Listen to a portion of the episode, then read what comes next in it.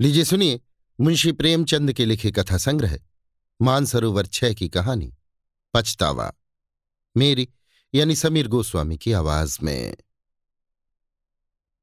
पंडित दुर्गानाथ जब कॉलेज से निकले तो उन्हें जीवन निर्वाह की चिंता उपस्थित हुई। वे दयालु और धार्मिक थे। इच्छा थी कि ऐसा काम करना चाहिए, जिससे अपना जीवन भी साधारणतः सुखपूर्वक व्यतीत हो और दूसरों के साथ भलाई और सदाचरण का भी अवसर मिले। वे सोचने लगे, यदि किसी कार्यालय में क्लर्क बन जाऊँ तो अपना निर्वाह हो सकता है। किंतु सर्वसाधारण से कुछ भी संबंध न रहेगा।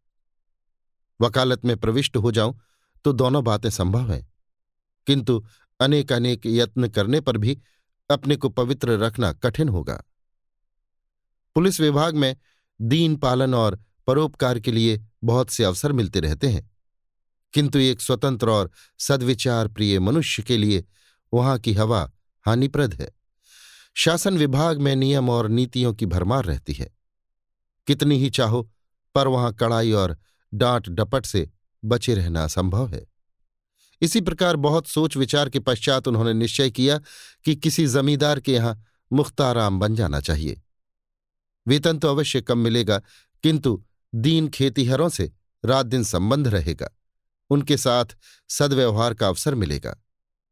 साधारण जीवन निर्वाह होगा और विचार दृढ़ होंगे। कुंवर विशाल सिंह जी एक संपत्तिशाली जमींदार थे। पंडित दुर्गानाथ ने उनके पास जाकर प्रार्थना की कि मुझे भी अपनी सेवा में रखकर कृतार्थ कीजिए। कुंवर साहब ने इन्हें सिर से पैर तक देखा और कहा, पंडित जी, आपको अपने यहाँ रखने में मुझे बड़ी प्रसन्नता होती। किंतु आपके योग्य मेरे यहाँ कोई स्थान नहीं देख पड़ता। दुर्गानाथ ने कहा, मेरे लिए किसी विशेष स्थान की आवश्यकता नहीं है। मैं हर एक काम कर सकता हूँ। वेतन आप जो कुछ प्रसन्नतापूर्वक देंगे, मैं स्वीकार करूँगा। मैंने तो ये संकल्प कर लिया है कि सिवा किसी रईस के और किसी की नौकरी न करूँगा। कुंवर विशाल सिंह ने अभिमान से कहा, रईस की नौकरी नौकरी नहीं, राज्य है। मैं अपने चपरासियों को दो रुपया माहवार देता हूँ और वे तंजेब के अंगरखे पहनकर निकलते हैं। उनके दरवाजों पर घोड़े बंधे हुए। मेरे कारिंदे पाँच रुपए से अधिक नहीं पाते। किंतु शादी विवाह वकीलों के यहाँ करते हैं। ना जाने उनकी कमाई में क्या बरकत होती है। बरसों तनख्वाह का हिसाब नहीं करते। कितने ऐसे हैं जो बिना तनख्वाह के कारिंदगी या चपरासगिरी को तैयार बैठे हैं। परंतु अपना ये नियम नहीं। समझ लीजिए, मुख्तार आम अपने इलाके में एक बड़े जमींदार से अधिक रौब रखता है। उसका ठाठ, बाट और उसकी हुकूमत छोटे छोटे राजाओं से कम नहीं, जिसे इस नौकरी का चस्का लग गया है, उसके सामने तहसीलदारी झूठी है। पंडित दुर्गानाथ ने कुंवर साहब की बातों का समर्थन किया, जैसा कि करना उनकी सभ्यतानुसार उचित था। वे दुनियादारी में अभी कच्चे थे, बोले, मुझे अब तक किसी रईस की नौकरी का चस्का नहीं लगा है। मैं तो अभी कॉलेज से निकला आता हूँ और न मैं इन कारणों से नौकरी करना चाहता हूँ जिनका कि आपने वर्णन किया। किंतु इतने कम वेतन में मेरा निर्वाह न होगा। आपके और नौकर असामियों का गला दबाते होंगे। मुझसे मरते समय तक ऐसे कार्य न होंगे। यदि सच्चे नौकर का सम्मान होना निश्चय है तो विश्वास है कि बहुत शीघ्र आप मुझसे प्रसन्न हो जाएँगे। कुंवर साहब ने बड़ी दृढ़ता से कहा हाँ ये तो निश्चय है कि सत्यवादी मनुष्य का आदर सब कहीं होता है, किंतु मेरे यहाँ तनख्वाह अधिक नहीं दी जाती। जमींदार के इस प्रतिष्ठा शून्य उत्तर को सुनकर पंडित जी कुछ खिन्न हृदय से बोले तो फिर मजबूरी है। मेरे द्वारा इस समय कुछ कष्ट आपको पहुँचा हो तो क्षमा कीजिएगा। किंतु मैं आपसे कह सकता हूँ कि ईमानदार आदमी आपको सस्ता न मिलेगा। कुंवर साहब ने मन में सोचा कि मेरे यहाँ सदा अदालत कचहरी लगी ही रहती है। सैकड़ों रुपए तो डिग्री और तजवीज़ों तथा और और अंग्रेज़ी कागजों के अनुवाद में लग जाते हैं। एक अंग्रेज़ी का पूर्ण पंडित सहज ही में मिल रहा है, सो भी अधिक तनख्वाहें नहीं देनी पड़ेगी। इसे रख लेना ही उचित है। लेकिन पंडित जी की बात का उत्तर देना आवश्यक था। अतः कहा, महाशय, सत्यवादी मनुष्य को कितना ही कम वेतन दिया जाए, वो सत्य को न छोड़ेगा और न अधिक वेतन पाने से बेईमान सच्चा बन सकता है। सच्चाई का रुपए से कुछ संबंध नहीं। मैंने ईमानदार कुली देखे हैं और बेईमान बड़े बड़े धनाढ़ पुरुष। परंतु अच्छा आप एक सज्जन पुरुष हैं। आप मेरे यहाँ प्रसन्नतापूर्वक रहिए। मैं आपको एक इलाके का अधिकारी बना दूँगा और आपका काम देखकर तरक्की भी कर दूँगा। दुर्गानाथ जी ने बीस रुपये मासिक पर रहना स्वीकार कर लिया। यहाँ से कोई ढाई मील पर कई गाँवों का एक इलाका चांदपार के नाम से विख्यात था।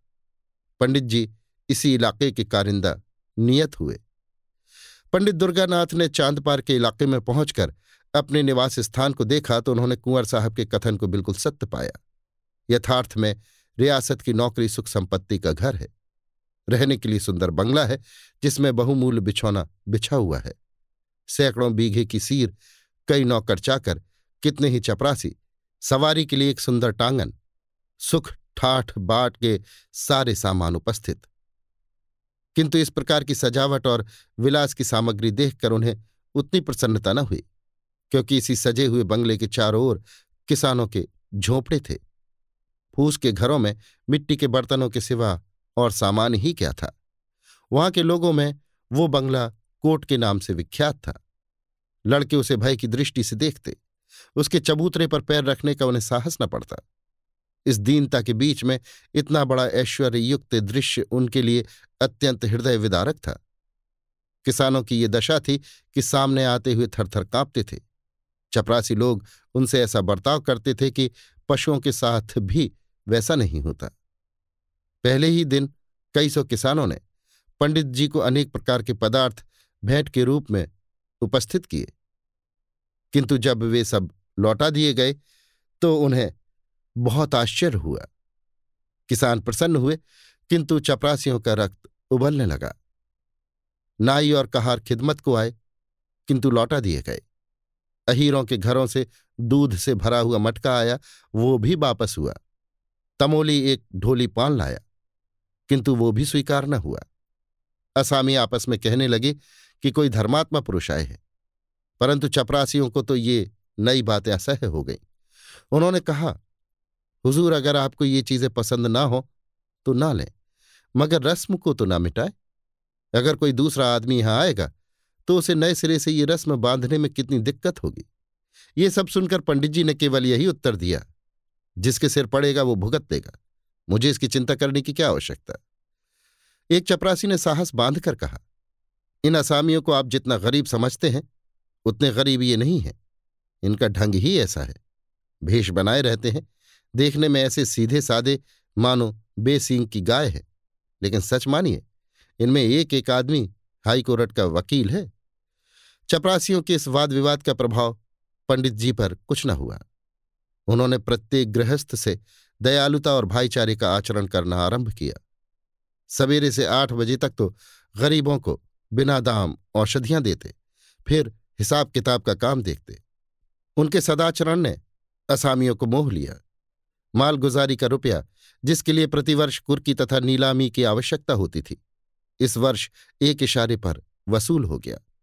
किसानों ने अपने भाग सराहे और वे मनाने लगे कि हमारी सरकार की दिनों दिन बढ़ती हो।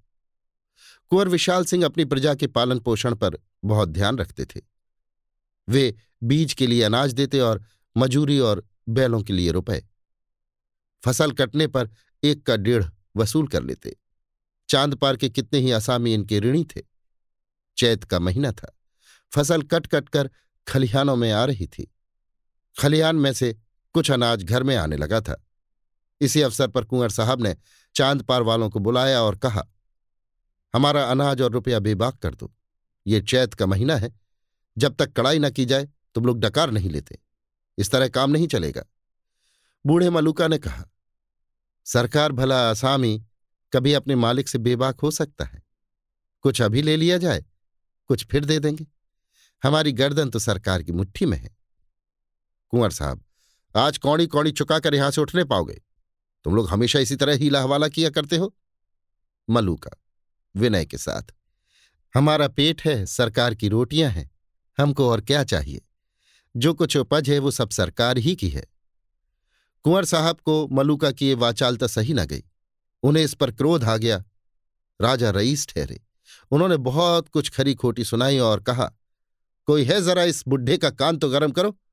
वो बहुत बढ़ बढ़कर बातें करता है। उन्होंने तो कदाचित धमकाने की इच्छा से कहा। किंतु चपरासी कादिर खां ने लपक कर बूढ़े की गर्दन पकड़ी और ऐसा धक्का दिया कि बेचारा ज़मीन पर जा गिरा। मलूका के दो जवान बेटे वहाँ चुपचाप खड़े थे। बाप की ऐसी दशा देखकर उनका रक्त गर्म हो उठा। वे दोनों झपटे और कादिर खां पर टूट पड़े। धमाधम शब्द सुनाई पड़ने लगा। खां साहब का पानी उतर गया, साफा अलग जा गिरा। अचकन के टुकड़े टुकड़े हो गए। किंतु जबान चलती रही। मलूका ने देखा बात बिगड़ गई। वो उठा और कादिर खां को छुड़ाकर अपने लड़कों को गालियाँ देने लगा। जब लड़कों ने उसी को डांटा, तब दौड़कर कुंवर साहब के चरणों पर गिर पड़ा। पर बात यथार्थ में बिगड़ गई थी। बूढ़े के इस विनीत भाव का कुछ प्रभाव न हुआ। कुंवर साहब की आँखों से मानो आग के अंगारे निकल रहे थे। वे बोले बेईमान आँखों के सामने से दूर हो जा, नहीं तो तेरा खून पी जाऊँगा। बूढ़े के शरीर में रक्त तो अब वैसा ना रहा था, किंतु कुछ गर्मी अवश्य थी। समझता था कि ये कुछ न्याय करेंगे, परंतु ये फटकार सुनकर बोला, सरकार, बुढ़ापे में आपके दरवाजे पर पानी उतर गया और तिस पर सरकार हम ही को डांटते हैं। कुंवर साहब ने कहा, तुम्हारी इज़्ज़त अभी क्या उतरी है, अब उतरेगी। दोनों लड़के सरोश बोले सरकार अपना रुपया लेंगे कि किसी की इज़्ज़त लेंगे? कुंवर साहब ऐंठ कर रुपया पीछे लेंगे, पहले देखेंगे कि तुम्हारी इज़्ज़त कितनी है। चाँद पार के किसान अपने गाँव पर पहुंचकर पंडित दुर्गानाथ से अपनी राम कहानी कह ही रहे थे कि कुंवर साहब का दूध पहुँचा और खबर दी कि सरकार ने आपको अभी अभी बुलाया है। दुर्गानाथ ने असामियों को परितोष दिया और आप घोड़े पर सवार होकर दरबार में हाजिर हुए। कुंवर साहब की आँखें लाल थीं। मुख की आकृति भयंकर हो रही थी। कई मुख्तार और चपरासी बैठे हुए आग पर तेल डाल रहे थे। पंडित जी को देखते ही कुंवर साहब बोले, चाँद पार वालों की हरकत आपने देखी? पंडित जी ने नम्र भाव से कहा, जी हाँ, सुनकर बहुत शोक हुआ। ये तो ऐसे सरकश न थे। कुंवर साहब, ये सब आप ही के आगमन का फल है। आप अभी स्कूल के लड़के हैं। आप क्या जाने कि संसार में कैसे रहना होता है? यदि आपका बर्ताव असामियों के साथ ऐसा ही रहा तो फिर मैं जमींदारी कर चुका। ये सब आपकी करनी है। मैंने इसी दरवाजे पर असामियों को बाँध बाँध कर उल्टे लटका दिया है, और किसी ने चूं तक न की। आज उनका ये साहस कि मेरे ही आदमी पर हाथ चलाए। दुर्गानाथ, कुछ दबते हुए। महाशय, इसमें मेरा क्या अपराध? मैंने तो जब से सुना है, तभी से स्वयं सोच में पड़ा हूँ। कुंवर साहब, आपका अपराध नहीं तो किसका है? आप ही ने तो इनको सिर चढ़ाया। बेगार बंद कर दी। आप ही इनके साथ भाईचारे का बर्ताव करते हैं, उनके साथ हँसी मज़ाक करते हैं। ये छोटे आदमी इस बर्ताव की कदर क्या जाने? किताबी बातें स्कूलों ही के लिए है। दुनिया के व्यवहार का कानून दूसरा है। अच्छा जो कुछ हुआ, सो हुआ। अब मैं चाहता हूँ कि इन बदमाशों को इस सरकशी का मज़ा चखाया जाए। असामियों को आपने मालगुजारी की रसीदें तो नहीं दी हैं? दुर्गानाथ कुछ डरते हुए जी नहीं रसीदें तैयार हैं, लेकिन आपके हस्ताक्षरों की देर है। कुंवर साहब, कुछ संतुष्ट होकर यह बहुत अच्छा हुआ, शकुन अच्छे हैं। अब आप इन रसीदों को चिराग अली के सुपुर्द कीजिए। इन लोगों पर बकाया लगान की नालिश की जाएगी फ़सल नीलाम कर दूँगा। जब भूखे मरेंगे तब सूझेगी। जो रुपया अब तक वसूल हो चुका है, वो बीज और ऋण के खाते में चढ़ा लीजिए। आपको केवल ये गवाही देनी होगी कि ये रुपया मालगुजारी के मद में नहीं, कर्ज में वसूल हुआ है। बस। दुर्गानाथ चिंतित हो गए। सोचने लगे कि क्या यहाँ भी उसी आपत्ति का सामना करना पड़ेगा, जिससे बचने के लिए इतने सोच विचार के बाद इस शांति कुटीर को ग्रहण किया था। क्या जानबूझकर इन गरीबों की गर्दन पर छुरी फेरूं? इसलिए कि मेरी नौकरी बनी रहे। नहीं, ये मुझसे ना होगा। बोले, क्या मेरी शहादत बिना काम न चलेगा? कुंवर साहब, क्रोध से क्या इतना कहने में भी आपको कोई उज्र है? दुर्गानाथ, द्विविधा में पड़े हुए। जी, यो तो मैंने आपका नमक खाया है। आपकी प्रत्येक आज्ञा का पालन करना मुझे उचित है। किंतु न्यायालय में मैंने गवाही नहीं दी है। संभव है कि ये कार्य मुझसे ना हो सके। अतः मुझे तो क्षमा ही कर दिया जाए। कुंवर साहब, शासन के ढंग से। ये काम आपको करना पड़ेगा। इसमें हाँ नहीं की कोई आवश्यकता नहीं। आग आपने लगाई है, बुझाएगा कौन? दुर्गानाथ दृढ़ता के साथ। मैं झूठ कदापि नहीं बोल सकता और ना इस प्रकार की शहादत दे सकता हूँ। कुंवर साहब, कोमल शब्दों में, कृपा निधान ये झूठ नहीं है। मैंने झूठ का व्यापार नहीं किया है। मैं ये नहीं कहता कि आप रुपए का वसूल होना अस्वीकार कर दीजिए। जब आसामी मेरे ऋणी है तो मुझे अधिकार है कि चाहे रुपया ऋण की मद में वसूल करूँ या मालगुजारी की मद में। यदि इतनी सी बात को आप झूठ समझते हैं तो आपकी ज़बरदस्ती है। अभी आपने संसार देखा नहीं। ऐसी सच्चाई के लिए संसार में स्थान नहीं। आप मेरे यहाँ नौकरी कर रहे हैं। इस सेवक धर्म पर विचार कीजिए। आप शिक्षित और होनहार पुरुष हैं। अभी आपको संसार में बहुत दिन तक रहना है और बहुत काम करना है। अभी से आप ये धर्म और सत्यता धारण करेंगे तो अपने जीवन में आपको विपत्ति और निराशा के सिवा और कुछ प्राप्त न होगा। सत्यप्रियता अवश्य उत्तम वस्तु है, किंतु उसकी भी सीमा है। अति सर्वत्र वर्जेत अब अधिक सोच विचार की आवश्यकता नहीं। ये अवसर ऐसा ही है। कुंवर साहब पुराने खुर्राट थे। इस फेंक नेत से युवक खिलाड़ी हार गया। इस घटना के तीसरे दिन चाँद पार के असामियों पर बकाया लगान की नालिश हुई। सम्मन आए घर घर उदासी छा गई। सम्मन क्या थे? यम के दूत थे। देवी देवताओं की मिन्नतें होने लगीं। स्त्रियाँ अपने घर वालों को कोसने लगीं और पुरुष अपने भाग्य को नियत तारीख के दिन गाँव के गवार कंधे पर लोटा डोर रखे और अंगोछे में चबे न बांधे कचहरी को चले। सैकड़ों स्त्रियाँ और बालक रोते हुए उनके पीछे पीछे जाते थे। मानो अब वे फिर उनसे न मिलेंगे। पंडित दुर्गानाथ के तीन दिन कठिन परीक्षा के थे। एक ओर कुंवर साहब की प्रभावशालिनी बातें, दूसरी ओर किसानों की हाय हाय परंतु विचार सागर में तीन दिन निमग्न रहने के पश्चात उन्हें धरती का सहारा मिल गया। उनकी आत्मा ने कहा, ये पहली परीक्षा है। यदि इसमें अनुत्तीर्ण रहे तो फिर आत्मिक दुर्बलता ही हाथ रह जाएगी। निदान निश्चय हो गया कि मैं अपने लाभ के लिए इतने गरीबों को हानि न पहुंचाऊँगा। दस बजे दिन का समय था। न्यायालय के सामने मेला सा लगा हुआ था, जहाँ तहां श्याम वस्त्राच्छादित देवताओं की पूजा हो रही थी। चाँद पार के किसान झुंड के झुंड एक पेड़ के नीचे आकर बैठे। उनसे कुछ दूर पर कुंवर साहब के मुख्ताराम, सिपाहियों और गवाहों की भीड़ थी। ये लोग अत्यंत विनोद में थे। जिस प्रकार मछलियाँ पानी में पहुंचकर कलोलें करती हैं, उसी भांति ये लोग भी आनंद में चूर थे। कोई पान खा रहा था, कोई हलवाई की दुकान से पूरियों की पत्तल लिए चला आता था। उधर बेचारे किसान पेड़ के नीचे चुपचाप उदास बैठे थे कि आज न जाने क्या होगा, कौन आफत आएगी। भगवान का भरोसा है। मुकदमे की पेशी हुई। कुंवर साहब की ओर के गवाह गवाही देने लगे कि असामी बड़े सरकश हैं। जब लगान मांगा जाता है तो लड़ाई झगड़े पर तैयार हो जाते हैं। अब कि इन्होंने एक कौड़ी भी नहीं दी। कादिर खां ने रोकर अपने सिर की चोट दिखाई। सबसे पीछे पंडित दुर्गानाथ की पुकार हुई। उन्हीं के बयान पर निपटारा होना था। वकील साहब ने उन्हें खूब तोते की भांति पढ़ा रखा था। किंतु उनके मुख से पहला वाक्य निकला ही था कि मजिस्ट्रेट ने उनकी ओर तीव्र दृष्टि से देखा। वकील साहब बगले झांकने लगे। मुख्ताराम ने उनकी ओर घूर कर देखा। अहलमद पेशकार आदि सबके सब उनकी ओर आश्चर्य की दृष्टि से देखने लगे। न्यायाधीश ने तीव्र स्वर से कहा, तुम जानते हो कि मजिस्ट्रेट के सामने खड़े हो, दुर्गानाथ, दृढ़तापूर्वक। जी हाँ, भली भांति जानता हूँ। न्यायाधीश, तुम्हारे ऊपर असत्य भाषण का अभियोग लगाया जा सकता है? दुर्गानाथ, अवश्य। यदि मेरा कथन झूठा हो। वकील ने कहा, जान पड़ता है किसानों के दूध, घी और भेंट आदि ने ये काया पलट कर दी है। और न्यायाधीश की ओर सार्थक दृष्टि से देखा। दुर्गानाथ, आपको इन वस्तुओं का अधिक तजुर्बा होगा।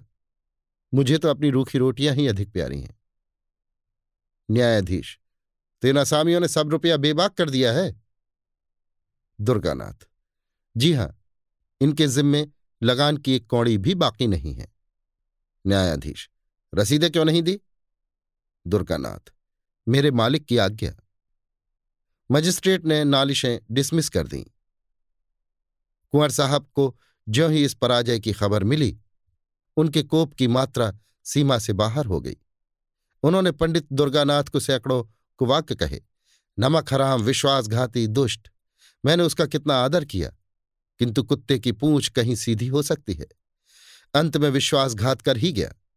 ये अच्छा हुआ कि पंडित दुर्गानाथ मजिस्ट्रेट का फैसला सुनते ही मुख्ताराम को कुंजिया और कागज़ पत्र सुपुर्द कर चलते हुए।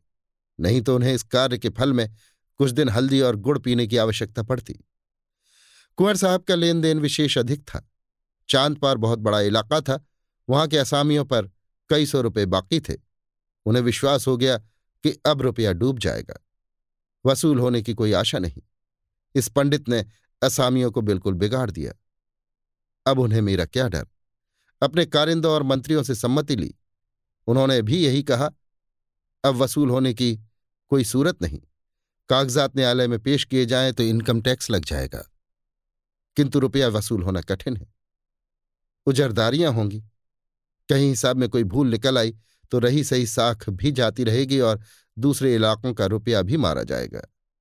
दूसरे दिन कुंवर साहब पूजा पाठ से निश्चिंत हो अपने चौपाल में बैठे थे तो क्या देखते हैं कि चाँद पार के असामी झुंड के झुंड चले आ रहे हैं। उन्हें ये देखकर भय हुआ कि कहीं ये सब कुछ उपद्रव तो न करेंगे, किंतु किसी के हाथ में एक छड़ी तक न थी। मलूका आगे आगे आता था। उसने दूर ही से झुककर वंदना की। ठाकुर साहब को ऐसा आश्चर्य हुआ, मानो वे कोई स्वप्न देख रहे हों। मलूका ने सामने आकर विनयपूर्वक कहा, सरकार, हम लोगों से जो कुछ भूल चूक हुई हो, उसे क्षमा किया जाए। हम लोग सब हुजूर के चाहकर हैं। सरकार ने हमको पाला पोसा है। अब भी हमारे ऊपर यही निगाह रहे। कुंवर साहब का उत्साह बढ़ा। समझे कि पंडित के चले जाने से इन सबों के होश ठिकाने हुए हैं। आज किसका सहारा लेंगे? उसी खुर्राट ने इन सबों को बहका दिया था। कड़क कर बोले वे तुम्हारे सहायक पंडित कहाँ गए? वे आ जाते तो जरा उनकी खबर ली जाती। ये सुनकर मलूका की आँखों में आँसू भर आए। वो बोला, सरकार उनको कुछ न कहे। वे आदमी नहीं, देवता थे। जवानी की सौगंध है जो उन्होंने आपकी कोई निंदा की हो। वे बेचारे तो हम लोगों को बार बार समझाते थे कि देखो मालिक से बिगाड़ करना अच्छी बात नहीं है। हमसे कभी एक लोटा पानी के रवादार नहीं हुए। चलते चलते हमसे कह गए कि मालिक का जो कुछ तुम्हारे जिम्मे निकले चुका देना। आप हमारे मालिक हैं। हमने आपका बहुत खाया पिया है। अब हमारी यही विनती सरकार से है कि हमारा हिसाब किताब देखकर जो कुछ हमारे ऊपर निकले, बताया जाए। हम एक एक कौड़ी चुका देंगे, तब पानी पिएँगे कुंवर साहब प्रसन्न हो गए। इन्हीं रुपयों के लिए कई बार खेत कटवाने पड़े थे। कितनी बार घरों में आग लगवाई। अनेक बार मारपीट की कैसे कैसे दंड दिए। आज ये सब आपसे आप सारा हिसाब किताब साफ़ करने आए हैं। ये क्या जादू है? मुख्तार राम साहब ने कागजात खोले और असामियों ने अपनी अपनी पोट लिया। जिसके जिम्मे जितना निकला, बेकान पूछ हिलाए, उतना द्रव्य सामने रख दिया। देखते देखते सामने रुपयों का ढेर लग गया। छह सौ रुपये बात की बात में वसूल हो गया। किसी के जिम्मे कुछ बाकी न रहा। ये सत्यता और न्याय की विजय थी। कठोरता और निर्दयता से जो काम कभी न हुआ, वो धर्म और न्याय ने पूरा कर दिखाया। जब से ये लोग मुकदमा जीत आए, तभी से उनको रुपया चुकाने की धुन सवार थी। पंडित जी को वे यथार्थ में देवता समझते थे। रुपया चुका देने के लिए उनकी विशेष आज्ञा थी। किसी ने बैल, किसी ने गहने बंधक रखे। ये सब कुछ सहन किया, परंतु पंडित जी की बात न टाली। कुंवर साहब के मन में पंडित जी के प्रति जो बुरे विचार थे सब मिट गए। उन्होंने सदा से कठोरता से काम लेना सीखा था। उन्हीं नियमों पर वे चलते थे। न्याय तथा सत्यता पर उनका विश्वास न था। किंतु आज उन्हें प्रत्यक्ष देख पड़ा कि सत्यता और कोमलता में बहुत बड़ी शक्ति है। ये असामी मेरे हाथ से निकल गए थे। मैं इनका क्या बिगाड़ सकता था? अवश्य वो पंडित सच्चा और धर्मात्मा पुरुष था। उसमें दूरदर्शिता न हो काल ज्ञान न हो। किंतु इसमें संदेह नहीं कि वो निष्प्रह और सच्चा पुरुष था। कैसी ही अच्छी वस्तु क्यों ना हो? जब तक हमको उसकी आवश्यकता नहीं होती, तब तक हमारी दृष्टि में उसका गौरव नहीं होता। हरी दूब भी किसी समय अशर्फियों के मोल बिक जाती है। कुंवर साहब का काम एक निष्प्रह मनुष्य के बिना नहीं रुक सकता था। अतः पंडित जी के इस सर्वोत्तम कार्य की प्रशंसा किसी कवि की कविता से अधिक न हुई। चाँद पार के असामियों ने तो अपने मालिक को कभी किसी प्रकार का कष्ट न पहुँचाया। किंतु अन्य इलाकों वाले आसामी उसी पुराने ढंग से चलते थे। उन इलाकों में रगड़ झगड़ सदैव मची रहती थी। अदालत, मारपीट डांट डपट सदा लगी रहती थी। किंतु ये सब तो जमींदार के श्रृंगार हैं। बिना इन सब बातों के जमींदारी कैसी? क्या दिन भर बैठे बैठे वे मक्खियाँ मारें? कुंवर साहब इसी प्रकार पुराने ढंग से अपना प्रबंध संभालते जाते थे। कई वर्ष व्यतीत हो गए कुंवर साहब का कारोबार दिनों दिन चमकता ही गया। यद्यपि उन्होंने पाँच लड़कियों के विवाह बड़ी धूमधाम के साथ किए, परंतु तिस पर भी उनकी बढ़ती में किसी प्रकार की कमी न हुई। हाँ शारीरिक शक्तियाँ अवश्य कुछ कुछ ढीली पड़ती गई। बड़ी भारी चिंता यही थी कि इतनी बड़ी संपत्ति और ऐश्वर्य को भोगने वाला कोई उत्पन्न न हुआ। भांजे, भतीजे और नवासे इस रियासत पर दांत लगाए हुए थे। कुंवर साहब का मन अब इन सांसारिक झगड़ों से फिरता जाता था। आखिर ये रोना धोना किसके लिए? अब उनके जीवन नियम में एक परिवर्तन हुआ। द्वार पर कभी कभी साधु संत दूनी रमाए हुए देख पड़ते। स्वयं भगवत गीता और विष्णु सहस्त्र नाम पढ़ते थे। परलौकिक चिंता अब नित्य रहने लगी। परमात्मा की कृपा और साधु संतों के आशीर्वाद से बुढ़ापे में उनको एक लड़का पैदा हुआ। जीवन की आशाएँ सफल हुईं, पर दुर्भाग्यवश पुत्र के जन्म ही से कुंवर साहब शारीरिक व्याधियों से ग्रस्त रहने लगे। सदा वैद्यों और डॉक्टरों का तांता लगा रहता था, लेकिन दवाओं का उल्टा प्रभाव पड़ता। ज्यों त्यों करके उन्होंने ढाई वर्ष बिताए। अंत में उनकी शक्तियों ने जवाब दे दिया। उन्हें मालूम हो गया कि अब संसार से नाता टूट जाएगा। अब चिंता ने और घर दबाया। ये सारा माल, असबाब, इतनी बड़ी संपत्ति किस पर छोड़ जाऊँ? मन की इच्छाएँ मन ही में रह गई। लड़के का विवाह भी न देख सका। उसकी तोतली बातें सुनने का भी सौभाग्य न हुआ। हाय, अब इस कलेजे के टुकड़े को किसे सौंपू, जो इसे अपना पुत्र समझे? लड़के की माँ स्त्री जाति, न कुछ जाने, न समझे। उससे कारोबार संभालना कठिन है। मुख्ताराम गुमाश्ते कारिंदे कितने हैं? परंतु सबके सब स्वार्थी विश्वासघाती। एक भी ऐसा पुरुष नहीं जिस पर मेरा विश्वास जमे। कोर्ट ऑफ़ वार्ड्स के सुपुर्द करूँ तो वहाँ भी वे ही सब आपत्तियाँ। कोई इधर दबाएगा, कोई उधर। अनाथ बालक को कौन पूछेगा? हाय, मैंने आदमी नहीं पहचाना। मुझे हीरा मिल गया था, मैंने उसे ठीकरा समझा। कैसा सच्चा, कैसा वीर, दृढ़ प्रतिज्ञ पुरुष था। यदि वो कहीं मिल जाए तो इस अनाथ बालक के दिन फिर जाए। उसके हृदय में करुणा है, दया है। वो अनाथ बालक पर तरस खाएगा। हा, क्या मुझे उसके दर्शन मिलेंगे? मैं उस देवता के चरण धोकर माथे पर चढ़ाता, आंसुओं से उसके चरण धोता। वही यदि हाथ लगाए तो ये मेरी डूबती नाव पार लगे। ठाकुर साहब की दशा दिन पर दिन बिगड़ती गई। अब अंतकाल आ पहुँचा।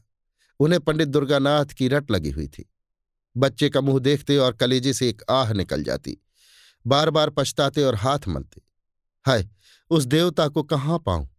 जो कोई उसके दर्शन करा दे, आधी जायदाद उस पर निछावर कर दूँ। प्यारे पंडित, मेरे अपराध क्षमा करो। मैं अंधा था अज्ञानी था। अब मेरी बाह पकड़ो। मुझे डूबने से बचाओ। इस अनाथ बालक पर तरस खाओ। हितार्थी और संबंधियों का समूह सामने खड़ा था। कुंवर साहब ने उनकी ओर अध खुली आँखों से देखा। सच्चा हितैषी कहीं देख न पड़ा। सबके चेहरे पर स्वार्थ की झलक थी। निराशा से आँखें मूंद ली। उनकी स्त्री फूट फूट कर रो रही थी। निदान उसे लज्जा त्यागनी पड़ी।